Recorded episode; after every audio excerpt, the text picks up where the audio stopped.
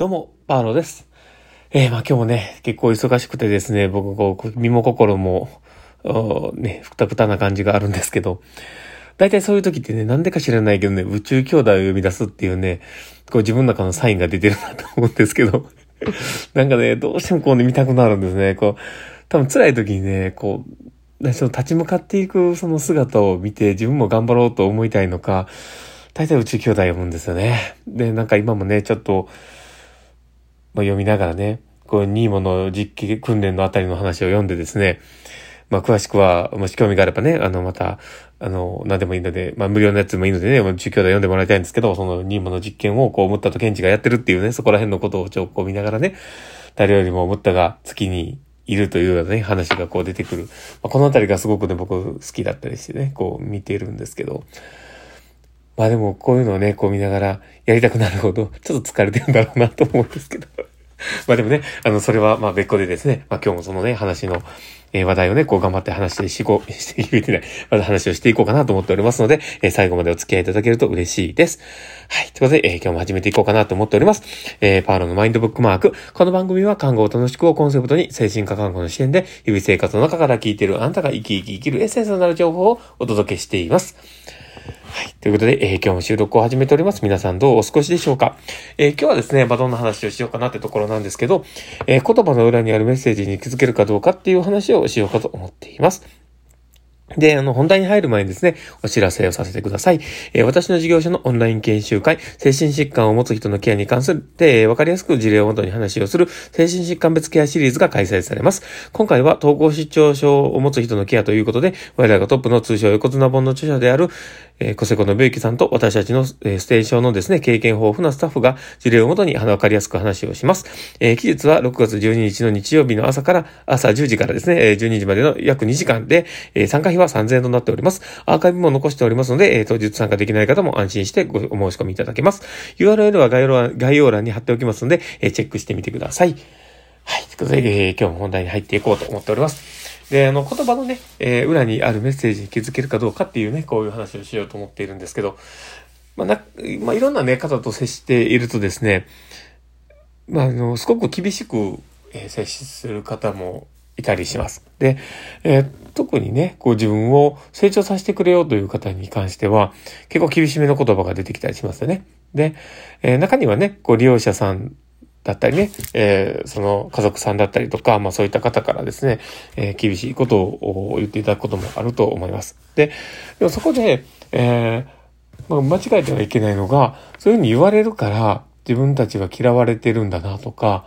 なんか自分たちは、あの、すごく認められてないんだなとかって思ったりね。場合によってはね、あいつ腹立つなとかっていうふうに思ってしまうっていうのは、ちょっとまだ、あの、早加点が過ぎるのかなって思ったりするんですね。で、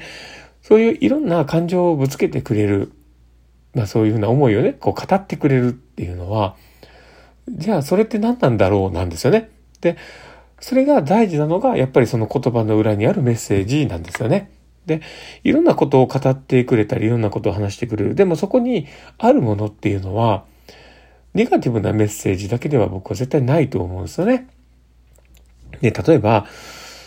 なんか、なかなかカンファレンスに出てくれないとか、で、いろいろ、こう、連携を取ってほしいのに、いろいろ、あの、なんかね、こう、全然見える形になってなくて、どうなってるのかわかんないとか、まあこういうようなことを話を言われたりするわけですよ。で、でもそういうのって言ってもらうってことは、そこに隠されているのは、あなたたちの、こう、看護っていうのは、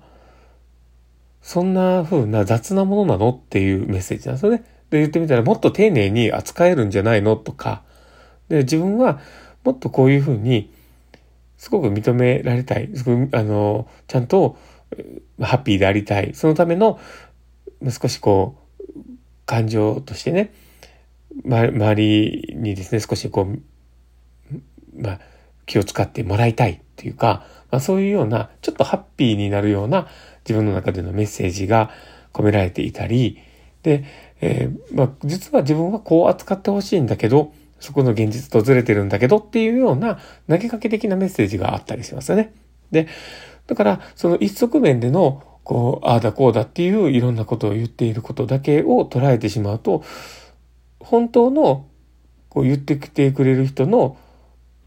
望みだったりとか、メッセージっていうものに気づけなくて、その人との関係が終わってしまうってことは、やっぱりあると思うんですね。だから、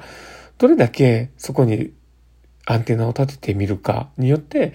相手との距離感がだいぶ変わると思うんですよね。中にはね、やっぱり、こう、利用者さんとの関係の中でも、なんかうまく話をしてもらえない。で、挙句の果てにちょっと怒られてしまう。で、だけど、次の予定はいつやっていうのを聞いてくれるとか。で、要は、ちゃんと来てほしいなって思ってるんですよね。そういう人ってね。だから次の予定を確認するぐらいだし、次を待ってるわけなんで。だけど、そこでじゃあ何が起こってるのかっていうと、要はちゃんと受け止めてくれよっていうメッセージなわけですよね。ちゃんと受け止めてほしい。で、ちゃんと自分が、あの、ちょっとでも分かってもらいたいとか、うん、もっと自分の中での価値のある答えが自分は欲しいっていうような、こう、裏返せばそういうメッセージがあるってことなんですね。だけど、あの、今までのね、話の中で言ったことすべて、実際のメッセージとして発信していないものではあるんですよね。そのメッセージの裏に隠れているものだから。だけど、それだけ人って、こう表現することが苦手な人が多いということなんですよ。だから、そうやって裏、あのメッセージをね、裏側に載せていってしまうっていう、そういうね、ことが起こるわけです。だから、そこをね、少しでも自分が感じ取れるかどうかによって、